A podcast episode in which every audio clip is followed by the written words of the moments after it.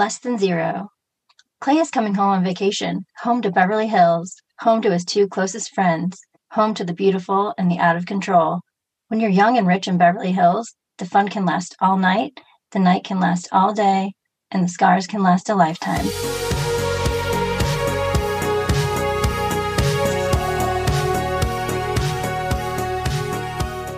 Welcome to Cover Your Eyes. Today we're talking about Less Than Zero. Hey, Holly Oliver. Hi, Sarah Devereaux. What do you think about this movie? Well, um, to be honest, I had actually never seen this movie as a kid. So, but I always wanted to. So I was kind of excited to get the chance to see it. Um, so that I I really liked it and I knew that it was about drugs and things going wrong in young people's lives, but I didn't really know the depths that they sunk to because knowing that Andrew McCarthy was in it, I thought it would still be kind of lighthearted, but it wasn't. so, I mean, the main things that I got from this movie are basically I think it was a good message of don't do drugs, which was huge with the war on drugs in the 80s. I'm not sure it worked, but I think this movie would try to help support that idea. Um, money can't buy you happiness. I mean, all of these kids are so rich, they have everything in the world they could ever want, but that doesn't mean that they're happy. They're actually quite unhappy, most of them. So the three main characters, um, Julian, who's Robert Downey Jr., Blair, Jami Gertz, and then Clay Easton, who's Andrew McCarthy. They all are kind of unhappy in their own ways. I saw this movie when I was like, let's see, so it came out in like 87 or 88. Yeah, 87. So I, it probably, I know I saw it on cable mm. and I snuck and watched it because Andrew and McCarthy. Andrew McCarthy. Andrew McCarthy is my all time crush from when I was little. yeah. I saw him in uh, Pretty in Pink and I just like watched Pretty in Pink over and over again and like drooled and was like, I cannot wait until I'm a teenager and I, I, can find somebody that looks like Andrew or that's like Andrew McCarthy. Yeah. Um, and so I wanted to see this movie really super bad. This was one where it was like my mom was like, absolutely not. Mm-hmm. um, wow. The whole thing is just high melodrama, lots of drugs. Sex and drugs are the themes of the movie. So, and they advertise that. So she didn't want me to see it.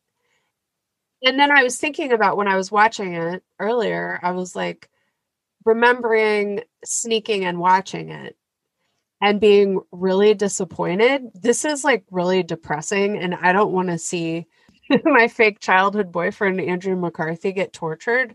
I was like, whoa, because I mean, in the 80s, it's like, yeah, everyone snorts Coke, whatever. Mm-hmm. You go mm-hmm. into the bathroom and someone's going to offer you some Coke. But then, like, to take it to the next level of crack is like Robert Downey Jr. Julian's just like in this club and then he basically leans out a window and lights up a crack pipe. I was like, dang. Yeah. Okay every time he sucked on the crack pipe, it looked like it was the only thing left in his life.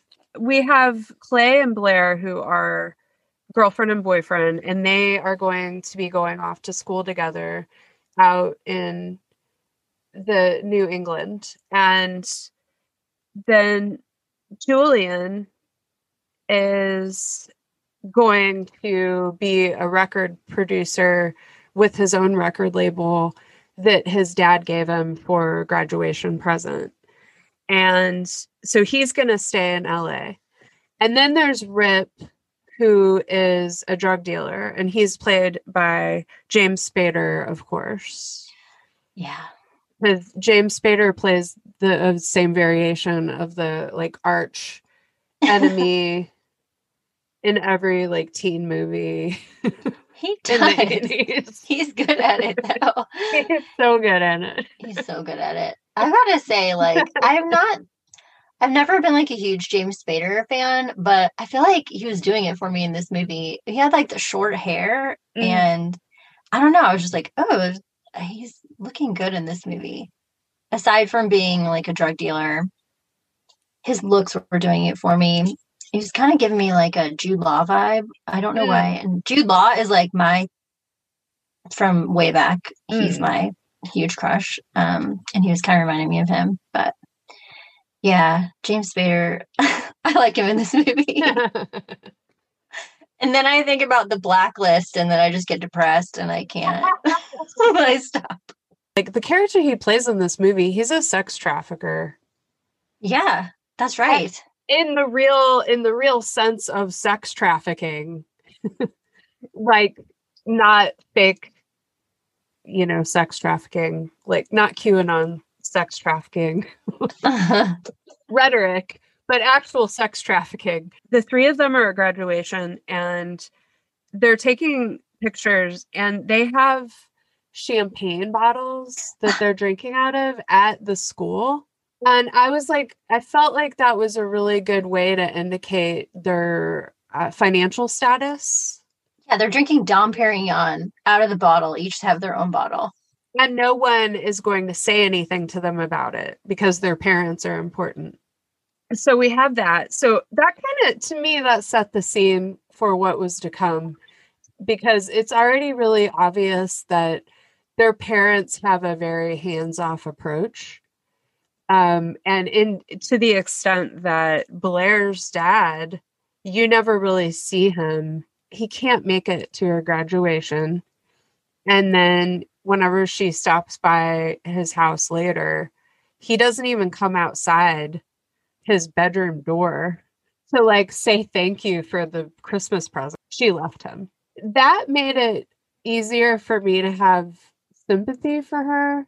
I didn't like her in this movie when I was a kid because she rejected Andrew McCarthy. So I thought she was a total moron. And I was just like, I can't with this woman. She's crazy. Blair ends up staying in LA to model and to party. She ends up hooking up with Julian, of course, because he's there too. And they're both doing Coke together and partying all the time while Clay is in New England in college, moving on and like deciding he's gonna grow into a person and not just like be a party. They're party monsters. They have they're teenagers who have less than great supervision from their parents and then their parents go, Well, I'll just throw money at them and get them whatever they want. And then I don't have to pay attention to them. And then they go out into the world seeking attention. And then they get preyed upon by people like Rip because they're vulnerable. Clay's not, though. He's not really he doesn't seem vulnerable in that way and you notice like his family is there. Yeah his family is there more than the other families especially for an 80s movie. Like that's one of the things i notice about the movie too is the like parental absence absence the parental absence theme continues through this movie which we've seen in several of other movies Clay, when he first comes home, like for Christmas, and he's like, Mom, and she's not there, but she was at his graduation. So Clay's parents are divorced, and it's seemingly from another woman causing problems. And his dad had an affair, it seems like. So, but his mom and dad both come to his graduation, and they're both there for Christmas dinner because they're like, we're going to just put our differences aside enough to be there for the important moments for Clay. So, yeah, that made a huge difference in his life, it seems like you know, we find out later that Julian's mom died when he was five. So that caused like a trauma for him and also an absence throughout his life. And who knows how his dad handled it then. So it seems like his dad was there for him. Yes. even people who have wonderful families, because I know people who have wonderful families who are very supportive and give them every advantage they could possibly have. And still, there's just something emotionally or some trauma they've been through emotionally, or even like a re- physiologic chemical imbalance or something that's in them. And they are just feeling this need to like self medicate with, and they turn to drugs. So certainly like not having a good family system doesn't automatically mean you're going to do drugs oh, but it makes you less likely.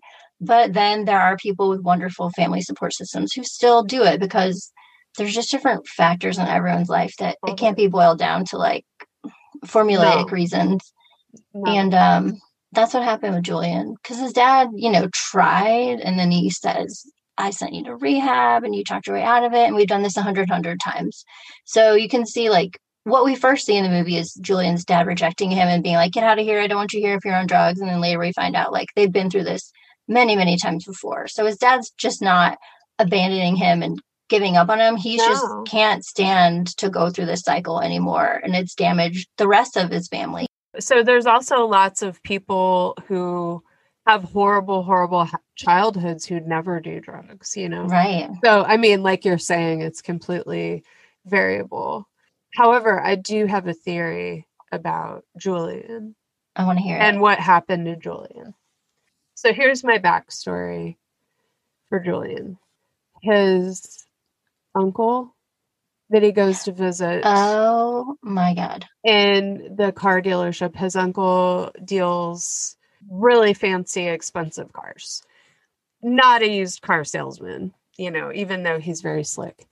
And he is sitting in the car with Julian, and Julian is trying to get money because he owes $50,000 to Rip because he's been quote unquote dealing drugs, but really that just means he's been getting fronted drugs that he's been doing himself. yeah. uh, he's asking for money and he's like, I'm in, you know, I'm investing in this club and it's really great. And his uncle's like, you know what? Let's go do a bump of Coke and we'll talk about it. And there's something about the way that that scene was played that I felt like the underlying tone of it was that his uncle had treated him inappropriately sexually in some way. Now, that doesn't necessarily even mean like that it was full on like sexual assault, it could have also been putting him in really inappropriate sexual situations at a younger age or treating him like a buddy and like maybe even hiring him a sex worker for his 14th birthday or something really fucked up that that men think you know that that a lot of like older men could have thought like was a bonding experience and that like they don't even realize to themselves that like that's causing harm. So it could have been something like that but i think it was probably something much more extreme than that. And then later in the movie he's saying the uncle sees him again and is like i can't loan you the money because i talked to your dad and he was i don't know it was something about the way he said like you know you're my favorite like nephew or whatever. I don't know. There was just something their relationship. I just read that as being somehow abusive to Julian in a way that was like very old and something that Julian didn't even quite understand yet is part of his problem. And then there was also this other aspect to his relationship with Clay where I felt like he was actually interested in Clay. Oh. Sexually. He slept with Blair because he missed Clay. Yeah. Because Blair and Julian cheat on Clay with each other. And that's not the deal. and so Clay catches them that happened at Thanksgiving. Now Clay is back for Christmas. And he forgives them. But I think part of his forgiving them has to do with like that on some level he knows that he's actually the focus of both of their attentions. And yeah. the only reason that they turn to one another is because he's absent. Mm-hmm. Yeah, because Jami Gertz or Blair says, you know, you left the both of us when she's talking to him in the club or somewhere. Like he abandoned them and they were just lost without him. And so they turned to each other for comfort, like you said. Like he was the glue holding the group together and kind of mm-hmm. probably keeping them from going off the rails, it seems like. And then once he left, they lost their stability. He's the parental figure. Yes. Totally. Like, because while I was watching this movie, I was also wondering about why I just had such a huge, like, take my breath away crush on Andrew McCarthy because I don't normally, I'm not normally attracted to guys that look like him. And I also, it's almost like I don't even see his face because I'm just like staring at his eyes, like like he t- he's hypnotizing me or something. I think part of it's because he has this really intense paternal vibe to me that he was even conveying in movies as a teenager. And like if you look at other movies that he's in, he always ends up playing somebody that's like the emotionally reserved person that ends up taking care of things yeah, and, he's really good at that. He's an old soul or something, and it like comes through in the movies. Even though he has a baby face, he's like a baby face with an old soul, and yeah. he just has like a presence about him where he does seem like he would take care of things. His eyes, I feel like he has like I go back and forth with him. Like sometimes I think he looks really cute, and then sometimes I think he looks kind of strange. Like his eyes are just kind of wild and almost cross-eyed sometimes. Yeah, I don't know. I have a theory about okay, so I have a theory about what this movie is. Tell me, so, I love your theory. Thanks. so I think this movie is an indictment of Hollywood. Obviously. Uh, yeah. It's criticizing itself. Now, every once in a while, or quite often, depending on the decade, Hollywood like indicts itself in movies where it's totally self-aware like hollywood's self-aware and they're they're doing a critique on their own lifestyle. So those these movies come out and everybody loves them loves them i love them. Everybody loves a redemption story. So julian has the potential to have a redemption story like four or five times. Over and over and over again. Ugh, I kept rooting for him. Well, he's Robert Downey Jr. He's so oh, God, easy yeah. to root for. I love him. He's great. He has like his his face is rounded in such a way that he always looks like a little boy. Uh-huh. It's like it's easy to have empathy and want to nurture him, which is why he's like a really great villain. Yeah. Cuz I don't I haven't personally been like sexually attracted to him. Eh, eh, like probably in any i don't he's just not i'm just not he's not my jam you know? Um but also like he's a very attractive person. Yeah. Um he's really fascinating to watch. He is. and he's he's like unabashedly grotesque in this movie. I've never felt sexually attracted to him either, but I just feel like he's just so cute and he's just got such a great playful personality that comes through in like every movie and he's like a smartass all the time, but like an endearing smartass and he's just unapologetic with it. And so yeah, even when he's being like a bad guy or a horrible drug addict, it's like you still just want to be with him and hang out with him and help him. And especially in this movie, it was terrible. Like you said, you can see the pain when he's smoking the crack, and you can see that it feels like it's the only thing in his life. And just like it seems really genuine and then while i'm watching it i'm like this is genuine like now knowing everything that he went wow. through. Mm-hmm. was he really going through it at the time of this movie or had he already like recovered and then did this movie and then went back into drugs? I don't know but like this acting is coming from like a place in reality. You can tell and it really comes through and so it's really painful to watch. And the only thing that makes it easier to watch is knowing that he's doing well now yes. like in real life. But otherwise, oh, it's so sure. it's too painful to think about everything he went through. If it was like Philip Seymour Hoffman, then I couldn't even watch it. we wouldn't have even watched this movie if there was mm. any other outcome for for him. Yeah, it'd be too much. What about River Phoenix? Oh I, God. I can almost not even watch any River Phoenix. I know. Because I had a huge crush on him as well. Yes. Hello. He's gorgeous. And yeah, he had more depth than like normal 80s teenage heartthrob uh, people. That like vulnerable, like there's something like really deeply vulnerable. Yeah. And especially when you're already like physically attractive and then you have that like inner mm-hmm. attractive quality as well whenever you're a really attractive person and you've also had a lot of like emotional pain in your life, it keeps you from realizing how gorgeous you are physically and then you don't get cocky.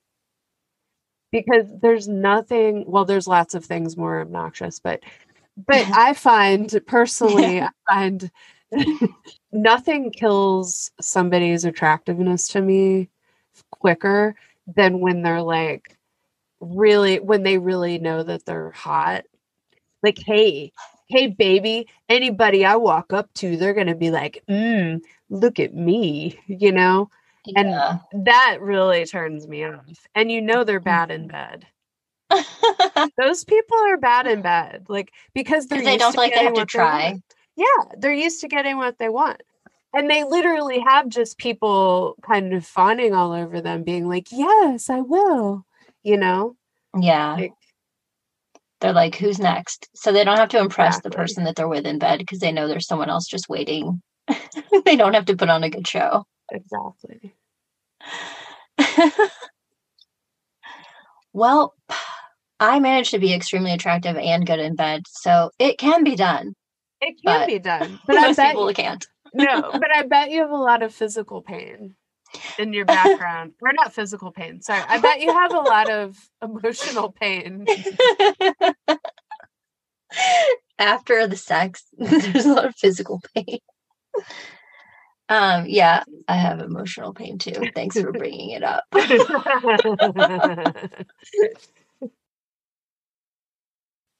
So yeah so that at that point it's when we're coming back in where it's christmas it's only been six months since they've been apart but then they all end up getting back together. So Jami Gertz or Blair says, like, Are you coming home for Christmas? I really need to talk to you.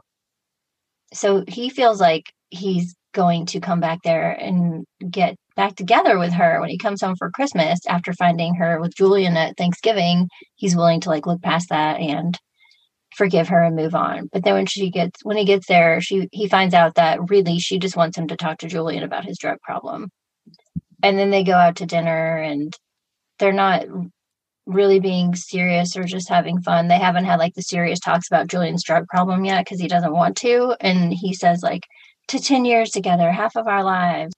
It was kind of a jumble, but maybe they made it that way so we could feel more like Julian, where we just felt like out of control and confused and not really knowing what was going on. Well, I felt like a lot of the camera angles uh, and the lighting and the motion of the movie was pretty jarring. There was a lot of electrical blue haze that permeates everyone. Yeah, it seemed like everyone was in like blue light. Like if you're in a dark room, the TV on, like the glow of the television or something, that was on everyone all the time. And then that party that they go to in the beginning, there are like a thousand little televisions set up throughout the party to the point where there's a blackout. yeah, that's. I have to say, like during the sex scene, so when he does get back together with Blair, and they are kind of rekindling their romance, and they go back to his her loft after they've been out for an evening at the bar, and they do have sex, and I feel like it's very conservative sex scenes for this movie. I was really expecting great. it to be more gratuitous, but she's basically still wearing her leather jacket while they have sex. And they just show like very strategic things. They don't even show boobs, which is like what? I was like, there were no boobs in this movie. An 80s cocaine movie with I no boobs. It. I loved What's happening? Yeah, so it was great. I really liked the way they did the sex scenes because they were mm-hmm. like very conservative, but still, I felt like I gotta be honest with you. I felt like they were really having sex. Like in the first scene when she was on Oh top of him, God. I felt like they could really be having sex. The shot was if you were Clay looking down, laying on your back, looking down at where you're meeting Blair in Meeting. the in the, in the erogenous zone of pleasure.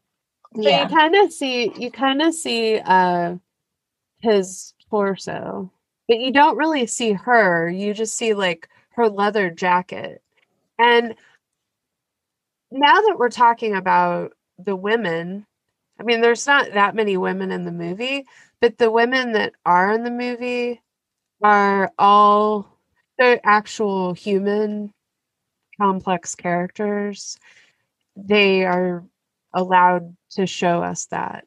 Blair is really one of the boys. Like she is she dresses like Clay. When they did go to that the- like they went to that party later when they were looking when Clay and Blair were looking for Julian after his like, you know, zillionth relapse of smoking crack.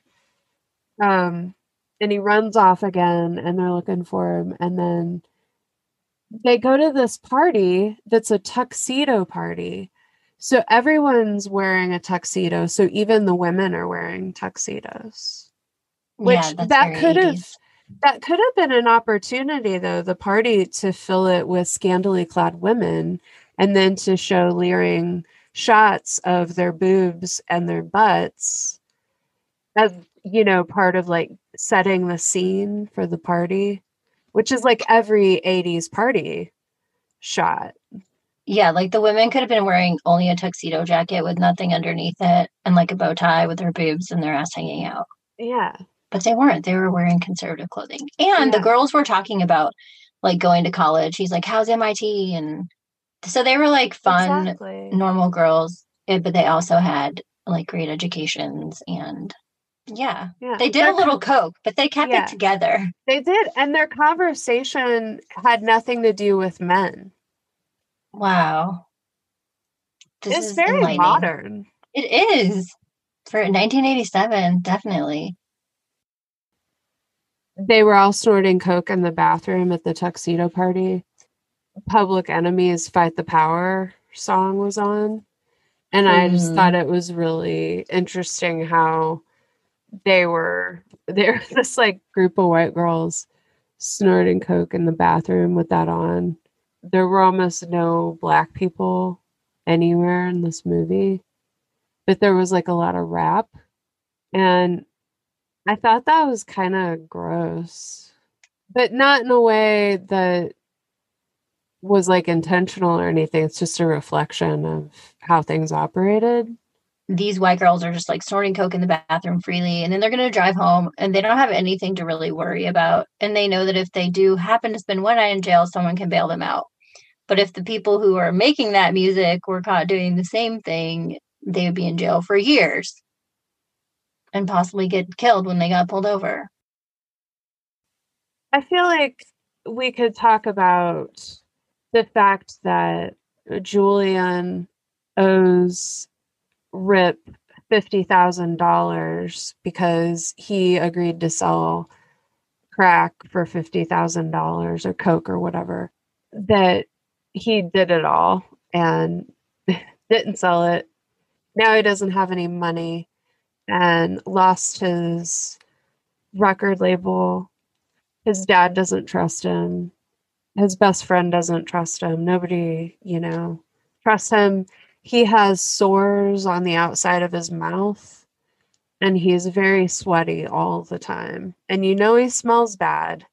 He Mhm. probably has like that weird like medicinal smell that people get when they're like when they're just like consumed with like a drug like that.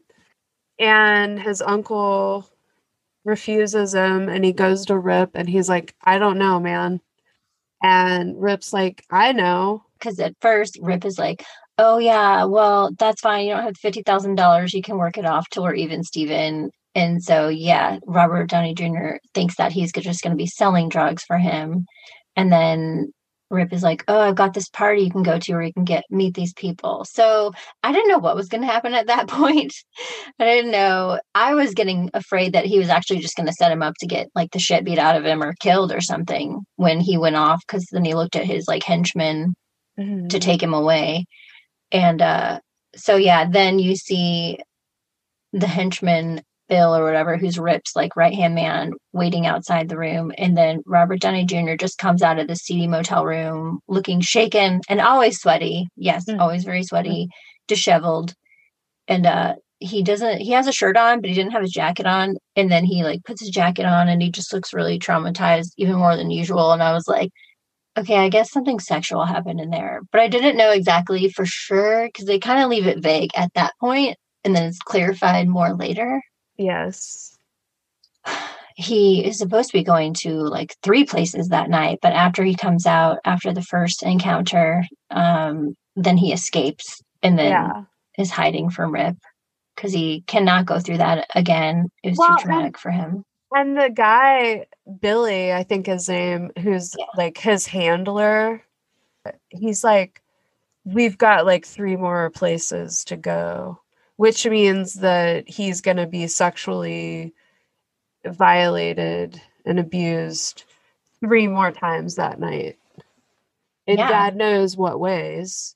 yeah and, who knows how many people are at each of those three places Exactly. like five guys at each place Yeah, it's totally horrifying. Ugh.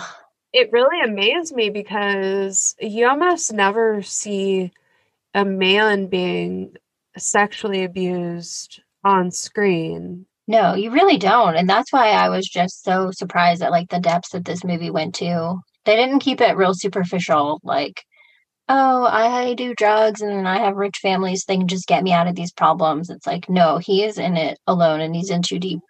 No one trusts him anymore. Everyone's tried to help him so many times and they don't believe that he'll really quit. So they've kind of abandoned him and he has nothing. He has no money.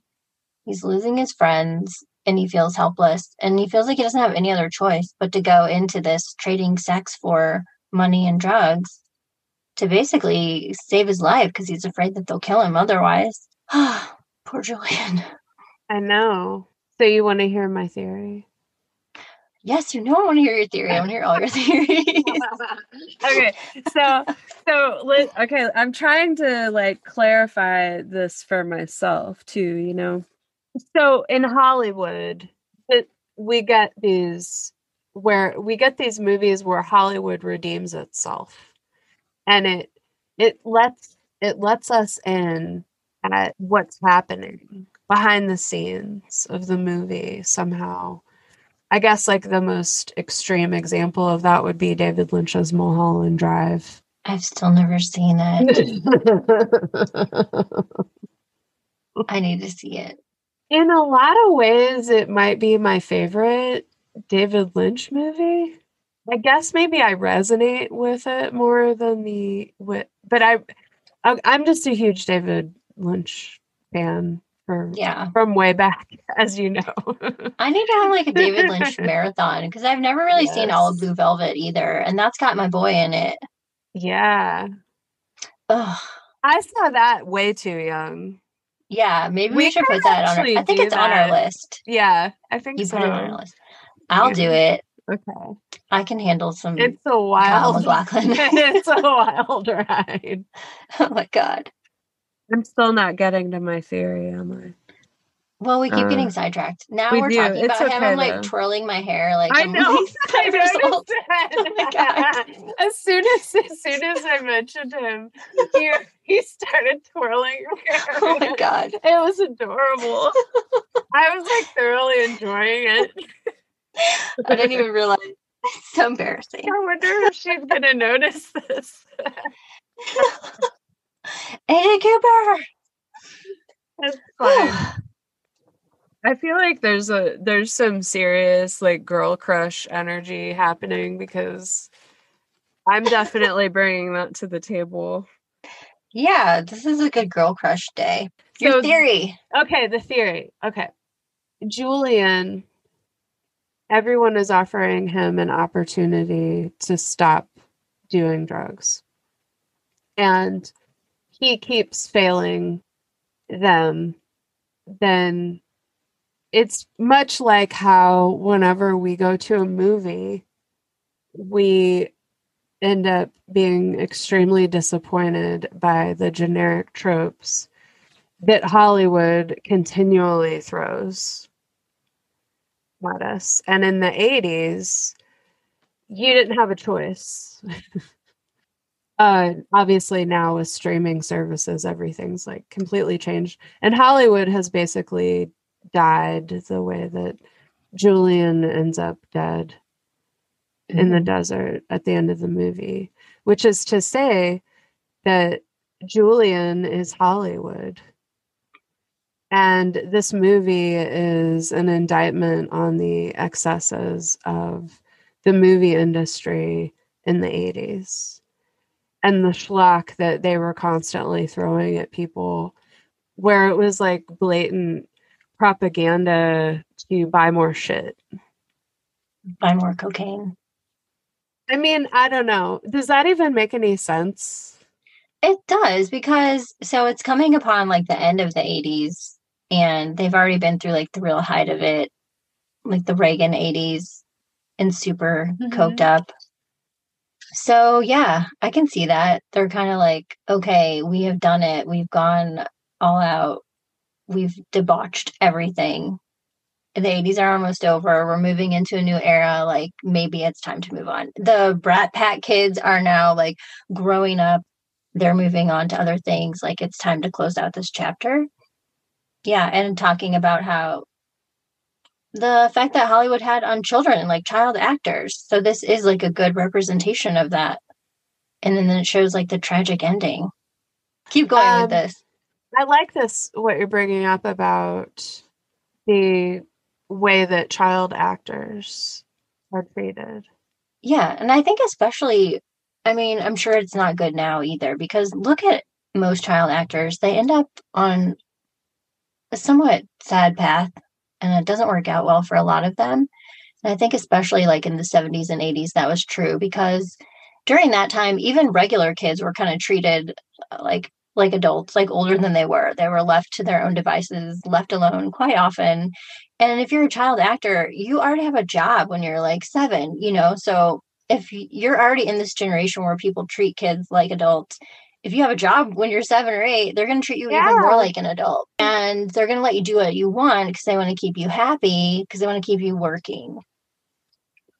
So you can get away with a lot of things. You're not getting the guidance that you need. No one's telling you no. And that can be a dangerous thing. Like it sounds fun, but after a while it's not fun and especially when you're so young you need someone to like tell you no and protect you really even though you feel like you're an adult you're not and even though you're a big movie star you're still just a kid and i feel like a lot of people you know like it's come out a lot of them were like sexually abused by people in the industry as well and they were exposed to like drugs and alcohol probably as part of that abuse to get them to go along with it and just like, keep them quiet and keep them under their control. Just like julian. Yeah just like julian. So yeah julian can just be maybe like the poster boy for 80s child movie stars that's a good point i'm so i'm so discombobulated by being in this closet and sitting on the floor. I'm sitting on the floor. It's like it's really made me feel kind of weird. And the movie discombobulated me too. Also, because I've actually I've been on cocaine before. Ooh. I have not um ever smoked anything like that. And the way yeah. that I did the way that I did the cocaine was very controlled. Like because i'm not an i'm not silly. I know i know what happens to people. Like that's a legitimate thing of what happens to julian with cocaine. That happens to people all the time. And i mean also i was exposed to this movie when i was a kid. So it it's pretty well seared into my also never do heroin because you know but obviously that's just good advice but But I thought like a controlled amount of cocaine would be okay. I was like, Sigmund Freud does it. Oh, he did. If it's Well, good enough for it. if it's good enough for Siggy, it's good Oh enough for God. me. So I actually did think You use that as like a justification. Okay, here's the thing. I was reading a lot of Sigmund Freud at the time, and I knew about his life, and I knew that he used cocaine. And I was like, well, that's really interesting. I want to do that. I guess it's sort of like a musician who looks at like rock and rollers and are like, oh, they do heroin. I'm going to try that. You know, maybe, it, you know, I think maybe it was a little bit of that for me. I thought, oh, Coke can be a tool for in for being more intellectual. Um, what I quickly realized though is that cocaine is responsible for disco and really terrible renditions of Art Deco furniture from the 80s and like rehashes of 60s pop art.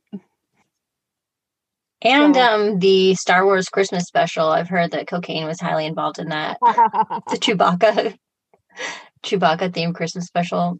Gosh, I didn't see that. I've never seen it. I've only just heard Mhm. lore of it, and I kind of want to see it. And apparently, it is like a cocaine fever dream Oh my with. Chewbacca in the middle. so I had a pact with a couple of friends. And so we would do it together on the weekends.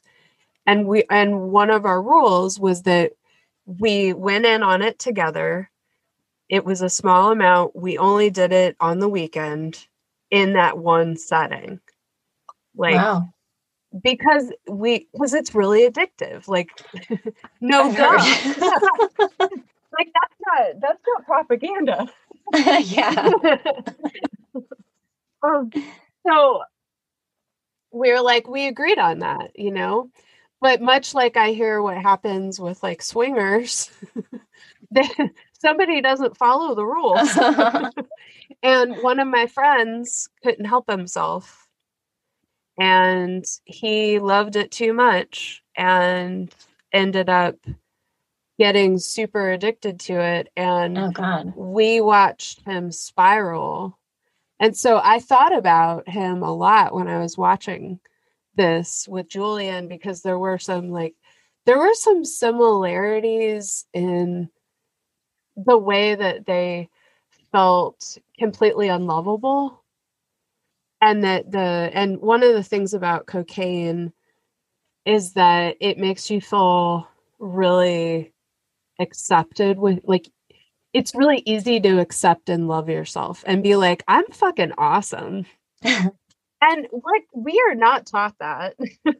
No, that would be great to just feel that naturally. Well, and we not naturally, could but well we could you know we still No. can like you're we could- making me want to try it. Yeah. oh no no no but we, there's way better ways to do that than coke i mean it doesn't last at all and then whenever you come down off of it it's like you feel Do we need another crappier. Yeah, the problem with it is that okay, so you start off at like this level where maybe things aren't great. Like maybe you don't feel super great all the time, but you don't feel super horrible all the time either. So that's pretty good. And then you do coke. And then you're like, "Oh, I am fucking hot. I am brilliant. I am a piece of work. And I'm going to work it all over town, oh my. baby. whatever that means to you. You know, whatever whatever kind of work you do. That's you get really confident. And then you and then the high wears off. And then you feel terrible because you're coming down off of it and I don't really know the chemical. Yeah, then you feel like crap. Yeah, that's the bad part. And then you go, well, I know what I could do to feel better. but see, but see what I would do. So it's really easy to just go back to it. But I'd make sure that I would do like really tiny amounts in shorter times. So I never felt extremely high but I never felt extremely low either. I'll probably cut that out because it's actually a really great way to do coke. yeah. Um, and not like get hooked on it because because I never had that when I was off of it, I didn't crave it. Because what I was trying to do was sharpen. I wanted to sharpen my perception in a particular way that was like more mathematical.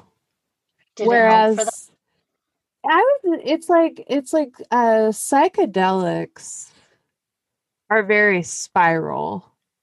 Like if I was gonna say they were a shape, they'd be very very much a spiral experience.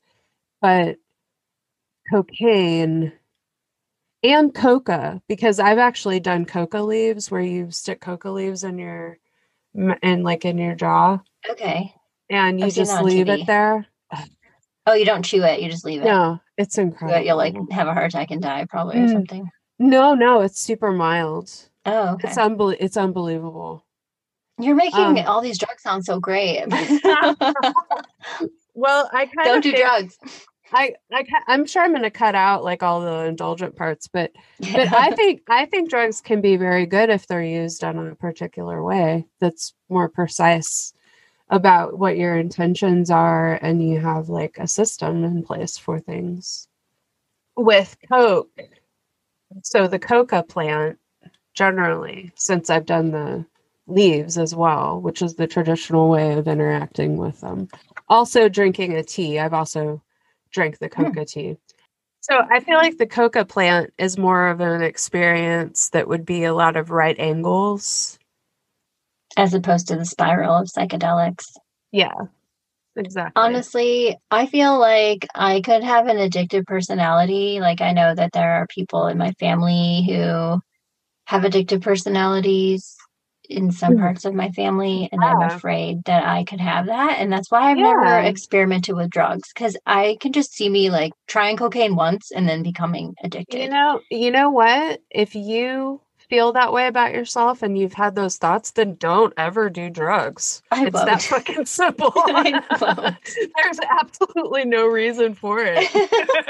like I feel like I'm probably gonna get addicted, but I'll just try and see. nope. no. Yeah, I guess I never really felt that about any of the drugs that I've done. Because if I had felt that way about them, I wouldn't have done them. Because I don't, I've seen, because I've seen, I mean, like, I have seen movies like this. Yeah. And So the it- movies did work, and the Sweet Valley High book did work. totally. Yay. Nancy Reagan would be so happy. Did you know that she was uh, rumored to be the blowjob queen of Hollywood What? back in like the 40s? Oh my god. What a salacious detail. I love it. It's it's like the thing about her that I love. That is shocking. So Reagan like nailed that down. Good for him. It's funny because she's so tiny and I feel like her body was always so skinny and she was just Mhm. like mainly a big head. And so now that all makes sense. she was she, she was chubby when she was young. Hmm. And then she get, developed an eating disorder, I think. God, did you read like a biography about her? I started to read the um Kitty Kelley biography, the unauthorized biography. Are the only And I'll tell you, I'll tell you what, Kitty Kelley is a great writer. But then I got distracted and was started reading other things that were like more pertinent to something that wasn't just like salacious gossip about someone I don't like. I know. I'm like, I don't think you're like a Nancy Reagan fan, so I was just surprised that you had read about her. well, see, okay, so you know how people like gossip? Yes. I like I love gossip. I love salacious details, but I like I only really like to I only enjoy it if it's like about dead people. Cuz I don't feel like I'm directing my energy at them and like with people that are alive like it feels kind of creepy. Cuz I kind of feel like I'm like peering through a window. So I like to read about people that are dead. But I know about all kinds of like random Hollywood scandals of people that have died. From like the 40s and 50s. Those do seem a little just more interesting and glamorous too. And especially Mhm. because at that time, anything risque was even more risque because it was such a conservative time. So it does make it a little cooler. yeah. Nancy, who knew?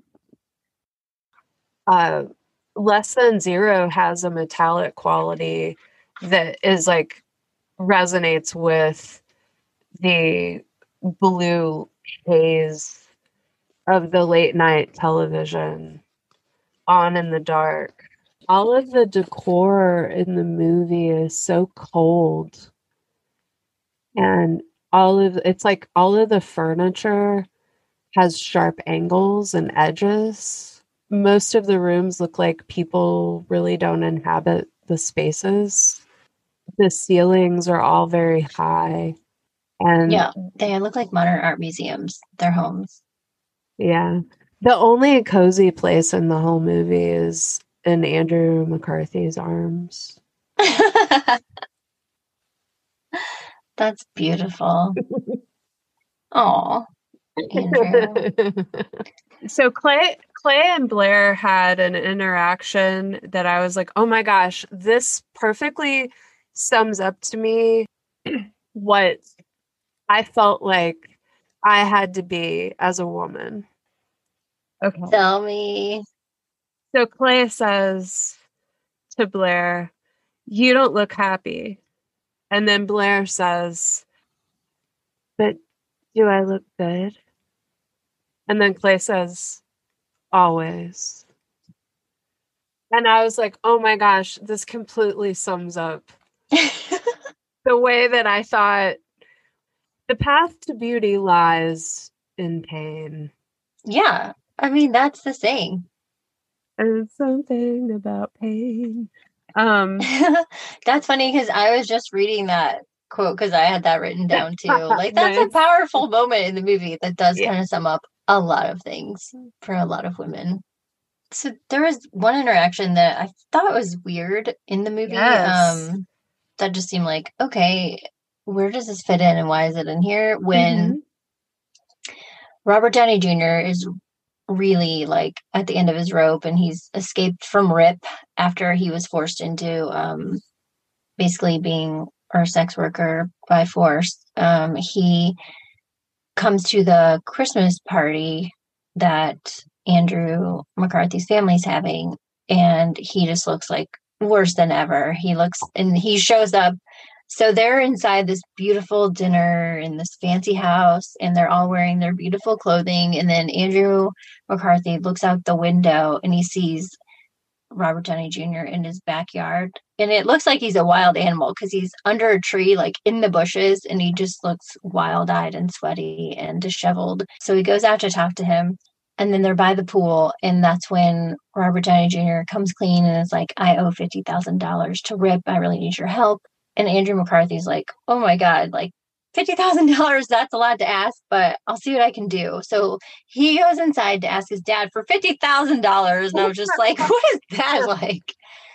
What is that like? I mean, I can't even imagine. Hey, but so, Dad. Dad, I need to borrow some money. $50,000. My best friend. he did $50,000 worth crack. of coke. But so Oh, while that is going on, then Julian, somebody goes into the house and I kind of looked away for a minute and he ends up, I guess, in like the bathroom, like the mom's bathroom or something where the little girl is, which I guess is Andrew McCarthy's really a lot younger little sister. So there's like this seven year old girl sitting at a vanity and she's putting on jewelry and like messing with makeup and stuff. And he goes to talk to her and he's like play flirting with her, like how guys do with like you little girls, yeah, just innocently teasing. yeah. Like, oh, hey, you haven't called me. I haven't heard from you. You're giving me the cold shoulder. There were a few times that I, that that happened to me when I was a little girl, where it didn't feel creepy at all. I just felt Yeah. like they were goofing around with me. You Yeah, know, like so we were just playing a game. Please continue.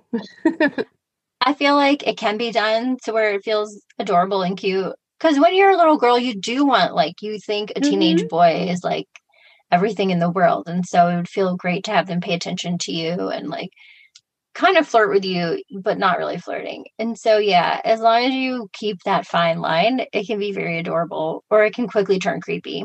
I feel like his was staying adorable and like innocent and not creepy and mm-hmm. funny because that's how he is. But it just felt strange. just kind of like, what is the scene? Why is it in there? And then I was like, is he going to steal the jewelry that she's trying on? Did he steal it? Yeah, he's he steals the jewelry.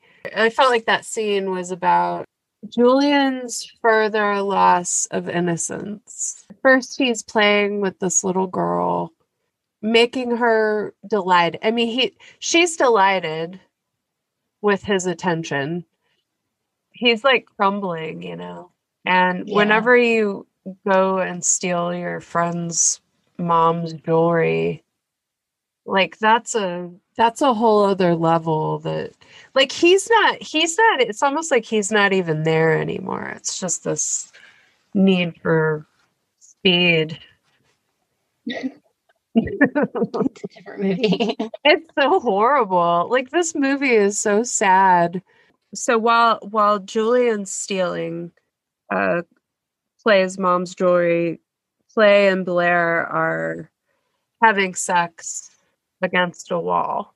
And and it's interspersed with shots of his dad playing the piano and his dad's new wife and his dad's old wife sitting drinking wine incessantly with that nervous sip that never stops and i noticed through this movie there's a lot of scenes where people are constantly have a habit of consumption, consuming something, and they'll like focus in on it. You know, like how Julian's smoking his pipe, and then how these women are drinking, and how Blair is also like constantly taking little bumps of Coke.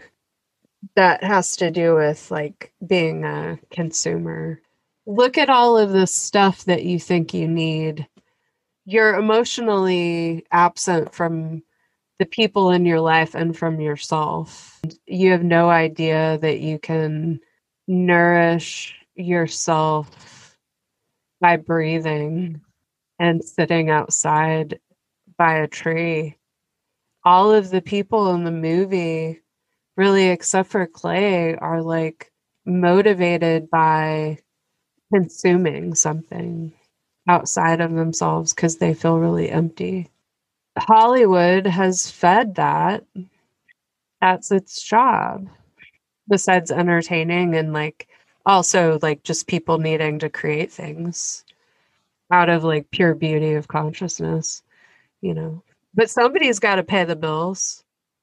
So I guess that's w- further reason why I feel like this movie is like an indictment the excess it's never enough you have to always be consuming something to try to fill a void but you can't so you're just yeah. trying to keep filling it with more and more and more but it doesn't go away just yeah. like julian had one of the scenes so the scene where he was with that little girl also had an interesting quote when he calls her um a heartless preteen hussy I was like, oh. that might be getting a little close to the edge.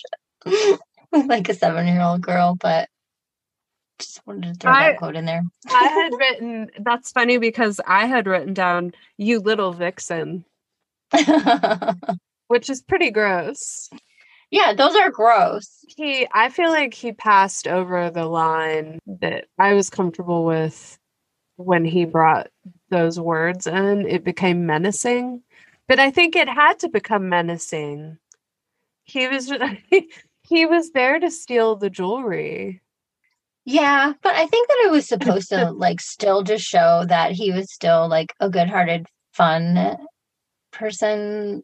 Like he was trying to just be cute and funny with her while he was really there to steal jewelry. So he, like juxtaposing, yeah, the good side and the bad side that he's been forced into. Mm-hmm. You can't help but be menacing when you're that desperate. Even if you have no bad intentions of ever hurting anybody, when somebody's like so desperate for a substance or and not only is he desperate for the substance that kind of like takes over your body and and your mind and a body snatcher. My friend that that happened to that got addicted he became a different person and he wasn't himself. It was so creepy. That was like the most horrible thing as a witness. You real you start to realize that they're not them anymore. That's and sad.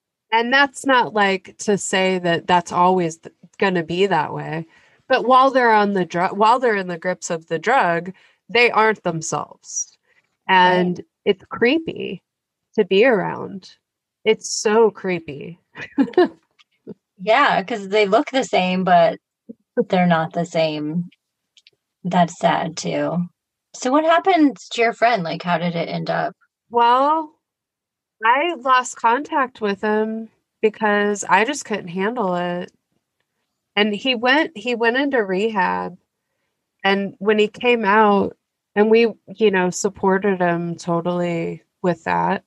And when he came out uh he gave the thing of you know how he was going to be and all that. And then i was gone and i for a few months and i came back and i went to a party that he was having Mm. and he had gotten his life together. And then, sure enough, that night, about, about midnight rolls around, and who shows up but a drug dealer with a big bag of coke? At his party? He called him, Oh God. and so I Was it like his I'm going back on Coke party? Why did he I have to guess tell these people over to do it? It was so. It was such a mind fuck to me. Yeah. because I really believed him. And then I saw it happening though at the party. Like I saw why it happened. And it was because the guy that he liked that he had invited to the party just like came but wasn't was only interested in friendship. So he got rejected. And I saw that happen earlier in the evening and I that's not great. And then I know that's why because and then you know it makes you feel really confident and it fills it fills in all those little spots where you feel deficient. Like all those little spots where whenever you're like at a party, like look around and like compare yourself to other people. It like takes all that away. Hmm. And the problem though is that the more you do it, the more like drained and weird looking you get. so so you might feel like you're on top of the world and looking fine, but everybody else around you is kind of like, uh, what's going on over there? and why is your nose always bleeding? That's sad. That sounds like the plot of a movie. Like this sounds like it's from the movie. Yeah. He's like at a party, everything's going great, but then you get rejected and boom, Yeah, you're right back on. it's back just right enough, you know? on. And Mhm. and I really didn't want him to have a party. Like I didn't tell him that, of course, because you can't tell an adult person. That's not my job. I'm not going to be that person that No, and like you can't keep him from having a party do. for the rest of his life, you know? Like he's got to try Yeah. it sometime. ultimately it's not my business Mhm. and so i didn't i didn't say anything like more people came over than i thought were going to be there though too and then i was like oh no now it's getting like you know i know i know exactly what his triggers are because i've been with him so many times when he's been so high where it's just like it's like an alien came in and your friend isn't in your friend's body anymore and it's it's rather disconcerting um I can imagine. And this is like stuff that I'm thinking, like, even times when I had like taken a few bumps of Coke or something, and I would be out dancing with him. And I would, so I myself would be kind of high. I'm like looking at him, being like, dude, you're not even here. Like, where are you? Like, Julian, like Robert De Niro played that so well. or Robert Downey Jr. Robert De Niro. can, Oh my God. can you imagine Robert De Niro playing Princess Andrew McCarthy and Jami Gertz as a spoiled Beverly Hills teen? I would love to see that. Oh my god. it's hilarious.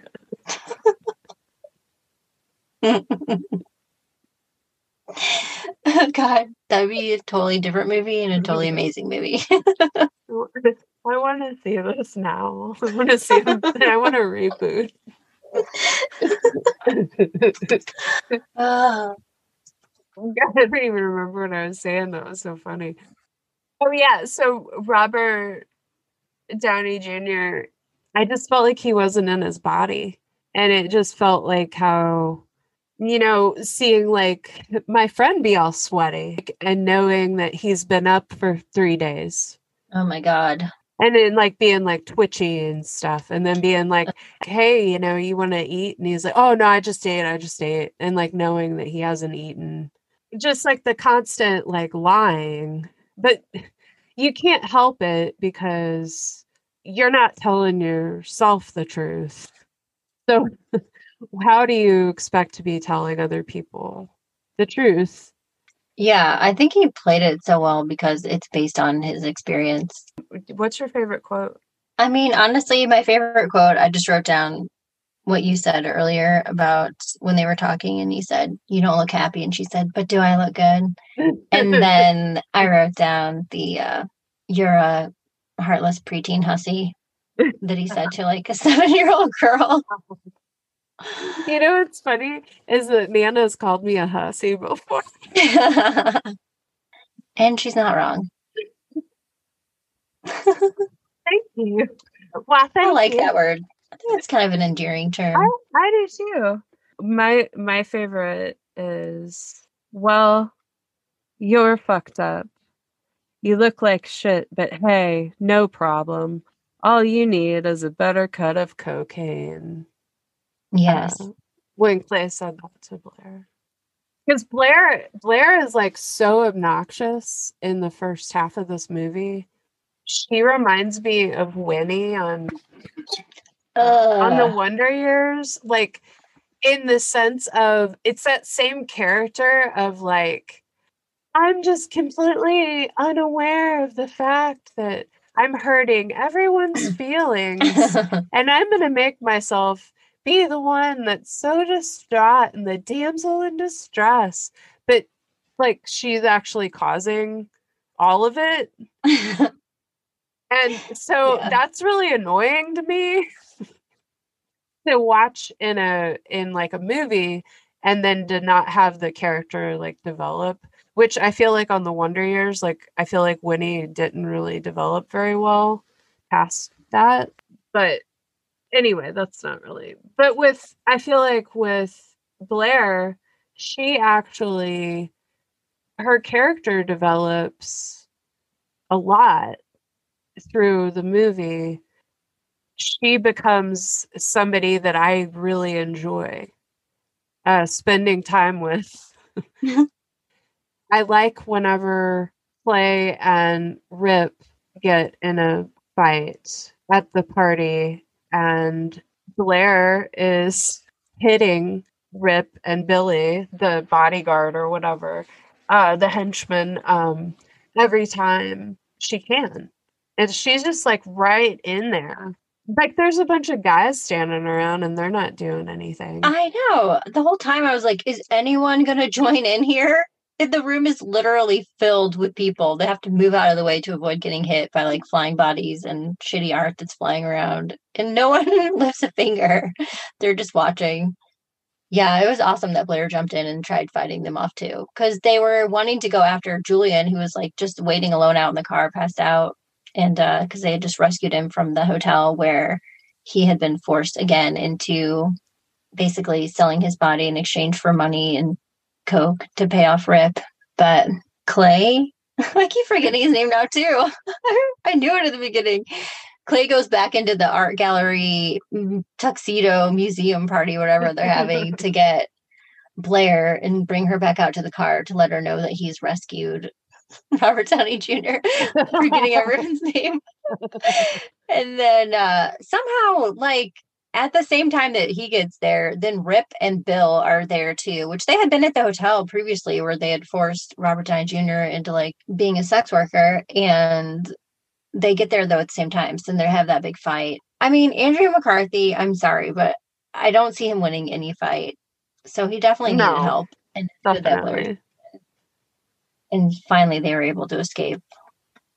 And some I think he took like a big glass rod that was part of the art display or something and just yeah. bashed him across the face with it. And, oh, and then his head got slammed in Andrew McCarthy's head got slammed into one of those televisions and like cracked the TV set which the TVs all around were like a huge theme of the whole thing. So then maybe that's another just like symbolic thing of Hollywood just admonishing itself. Symbolics. Symbology. Symbolics. Is that a word? It should be. I'll look it up later. Synergy through symbolics. it's like remind me of Dianetics. yeah, exactly. Those commercials that used to be on. I remember seeing Dianetics commercials when I was a kid.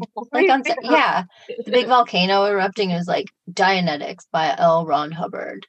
And they sold it as if it were just like a novel or something like a Tom Clancy book. And then now I'm like, okay, why was that just advertised on TV? When I was a kid, I um I remembered asking Nana if I could get that book. Can you imagine? because I liked I liked the volcano it's that erupts on it. I was like, that looks interesting. I was like eleven, I think. And she was yeah. like, she was like, she goes, Holly, that's a cult. Oh. You don't want she goes, you don't want anything to do with it, trust me. And she never would be like that you know, usually she would like explain something to me. And yeah. uh, so I was kind of like, whoa, that must be serious because like she never does that. So, um, but That's then amazing. I found, but then I found one in a Goodwill. Mm-hmm. And when I was like 14 and I bought it as a joke, uh, because I had re- I looked at it and like was reading it in the store and I was like, this is a bunch of gobbledygook. God. Yeah. But I bought it anyway, just like to show her, like, this Of course. Amazing. Imagine if you had just like ordered it yourself without telling her when you were like 11 and then you became an 11 year old Scientologist. You're like, I'm sorry, I've got to move out. I'll never see you again. I'm joining Sea Org. David, uh, David Miscavige a run for his money. yeah. Yeah, you can be running it by now if you joined when you were 11. Damn it. yeah, those commercials were on during like Saturday morning cartoons. I swear, I saw them at my grandma's yeah. all the time while I was watching TV. It must be geared towards me. It must be for me. The e- it wasn't on during the Equalizer. One of the other just random scenes in the movie that I think kind of goes along with our whole theme, especially from the 80s movies of parental absence. Um, yes. Is after after Clary, after seems not Clary. oh my god. After after Clay comes back for his Christmas vacation and he goes to that first party where he hooks up with Robert Downey Jr. and Jami Gertz that night, and then they all go out, and uh, Robert Downey Jr. Julian ends up getting like extra effed up later that night, and he separates from them, and then you find him like the next morning sleeping on a park bench, and Andrew McCarthy's gone looking for him and he's like, I figured I'd find you here. I guess that's happened before. so, but he walks through toward the park bench and he walks like between these two swings on a swing set. And there's just a little boy swinging there alone with like no one around in the morning in a park. And I was just like, where's that kid's anyone? He's just been swinging for mm-hmm. who knows how long, looking at a guy that's passed out on a bench alone in a park yeah. that scene. Well, and it's another juxtaposition between this innocent child and Julian, who is lost his way. He's lost his way out of boyhood. Like, right at the cusp of becoming a man, Julian decides he doesn't know how to i mean he doesn't decide. It's like he doesn't know how to be a man because he's clearly in a lot of pain. And he's self-medicating to an extreme on top of the fact that like he's just ingesting a physically addictive substance.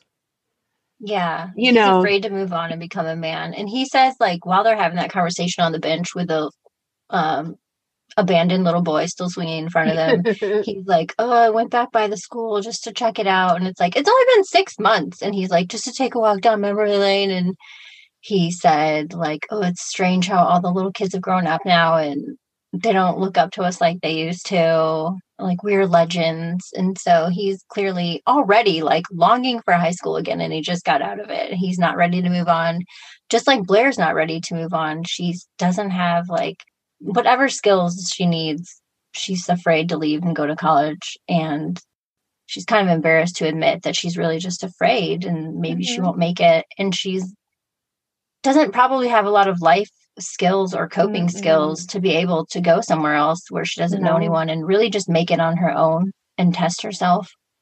Blair, like we said, Blair and Julian are just kind of trapped there, like in perpetual adolescence, and their father figure Clay left them and they are just kind of floating at sea, lost until he comes back. And then they latch on to him to help them out of all their problems for like mm-hmm. his Christmas vacation. He's like, I'm trying to take a vacation here and I'm suddenly solving all of my friends' problems and getting in fights with drug dealers and um, watching you OD and watching you go through detox and then watching you die all within a Christmas vacation.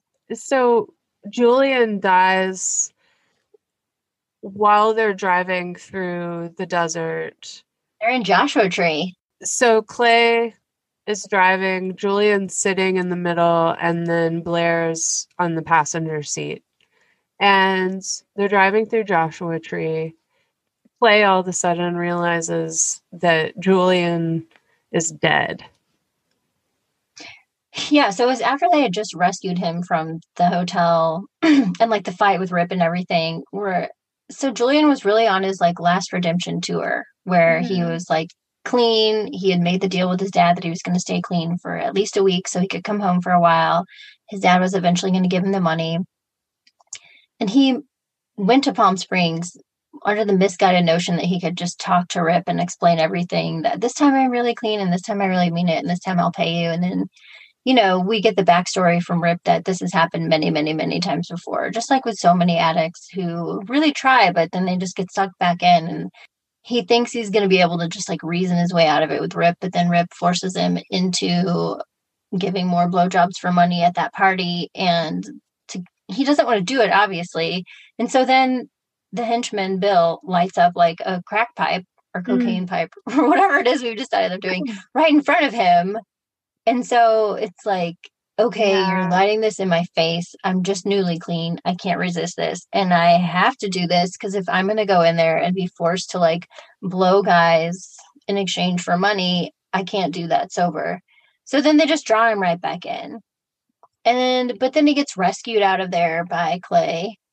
And it seems like they're all going to be happy. They're driving out of Palm Springs in their red Corvette Stingray convertible 1964 one of my tires, which cars. I love so much. yeah, so it's like okay, he's got his friends. They're all supporting him now. He's back on track while they're driving home. he's sleeping in between them, like you said. And I'm like, wow, he's sleeping sitting straight up. All right, I don't think I could do that. And then he falls over onto Clay. And then you realize Clay realizes uh, he's dead. So then he pulls over. Yeah, so they're in the middle of Joshua trees, surrounded by all those amazing trees in the middle of the desert. And uh, Clay starts crying a little bit. And then Blair wakes up and she realizes what's going on. And it seems sometimes like when you look at Andrew McCarthy, like he's kind of laughing a little bit when he's crying. Was that just me? I'm like, maybe it's just like way. a nervous laugh that he has. Like how some people can't handle like strong emotions and pain and yeah. sadness and it makes him have like just a like nervous laugh. And I think he right. had that. I read it like whenever this happens to me when you have a really bad day everything that you're trying to do is you have some roadblock in front of you. At some point, for me, I'm like, well, why not sooner? Just be like, this is absurd. Like, I just, yeah. I give in. Like, I'm just going to expect everything to be weird from here on out. Thank you very much. Whatever. I'm going to giggle about it. Now, that's like a mild version, but think about everything he's been with been through with Julian, I could see myself being like, of course you would fucking die. Yeah. Right next to me in a car while we're in the desert with and it's 1987. So I just kept thinking about like the drive the drive. Back. I was thinking that this was like his practice role for Weekend at Bernie's. oh my god.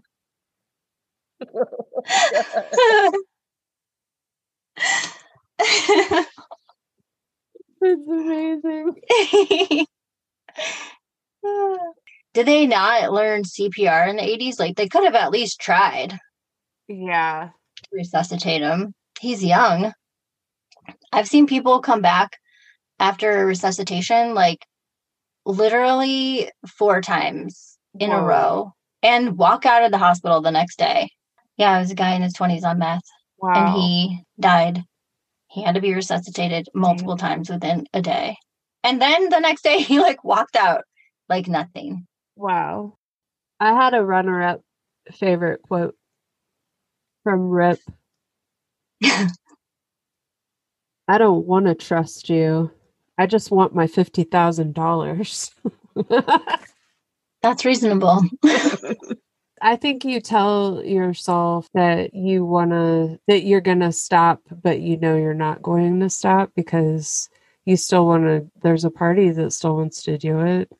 And yeah. so there's like a teetering I mean, everybody's tried to give up something that they weren't successful giving up the like you know it's bad for you. I feel like everybody knows what this feeling is, whether it's like a food item or you know shopping or drugs or uh, I don't know the internet or social media or whatever like whatever yeah. your whatever your fix is like it feels like a battle when you want to quit it but you still enjoy it you know, the other thing with getting in a situation like Julian is that whenever you do progressively worse things, that you feel progressively worse about yourself. And you also know that the people that you love don't want to be around you. That must feel so horrible there must be so much guilt there. So it just like compounds upon itself. And so the thing that you already had a crutch with, you're going to keep doing it because that was already the thing that you used to make yourself feel better so that you could avoid all this unpleasant emotion stuff in the first place. And so it's, I think that's like a really big part of why that's just a very vicious cycle the other thing I was thinking too about whether or not he would stay clean, um, because he, like you said, he had been forced to do things like he'd gone to the lowest of the low, and then he'd been forced to go back into like trading sex for money or drugs again. Mm-hmm.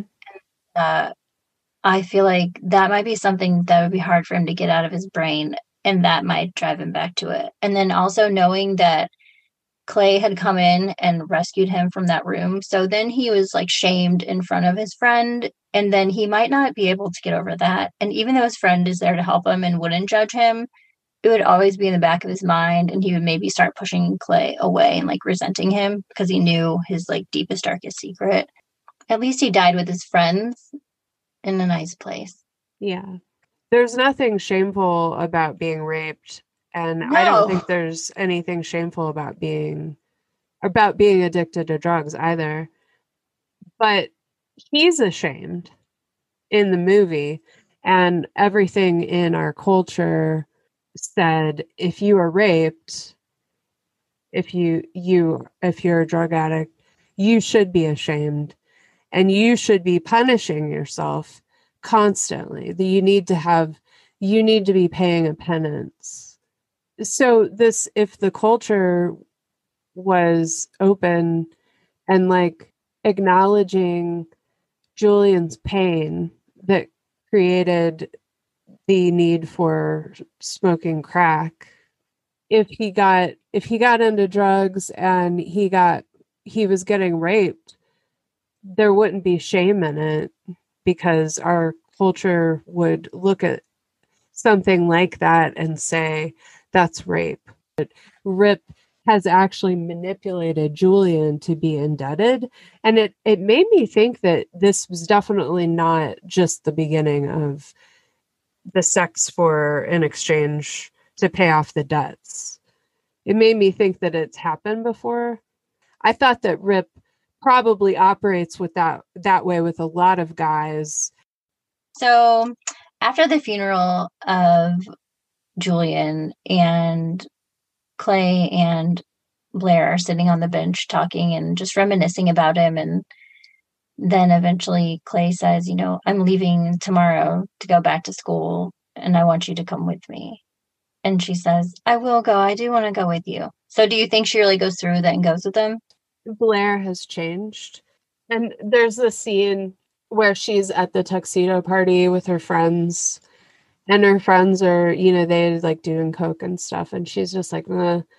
and you can tell she's turned off by it. Then one of the girls noses starts to bleed.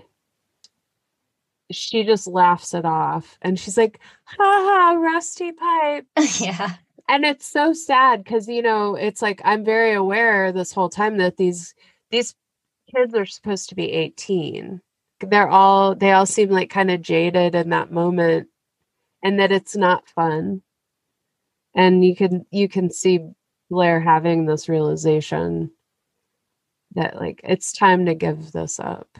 For for these hollywood kids this is what being a teenager is. These are the childish things that you give up. It's pretty alarming but like, how could that not happen when you have like a so much disposable income and no parental supervision? That's all I got, man. I need some coffee. Okay. I, I need to get out of this closet. yeah, you need to come out of the closet. It's too dark in there. It's killing your vibes. Yeah. Um all right, so that's all we had to say about mm. this movie. So for this episode, we just want to ask if this anything like this has ever happened to you. Has a friend ever betrayed you? If so, tell us about it at cover your eyes podcast at gmail.com. Also, if you have ideas for other movies we should cover in the future, we'd love to hear those too. Thank you for listening to Cover Your Eyes podcast. If you like their show, please feel free to count the ways. Find us on patreon.com backslash cover your eyes. You can also visit our store on Redbubble at Cover Your Eyes Podcast. Are we going to say see you next Tuesday still? okay, we could say bye, y'all. See you next Tuesday. yeah. okay. The only cozy place in the whole movie is in Andrew McCarthy's arms.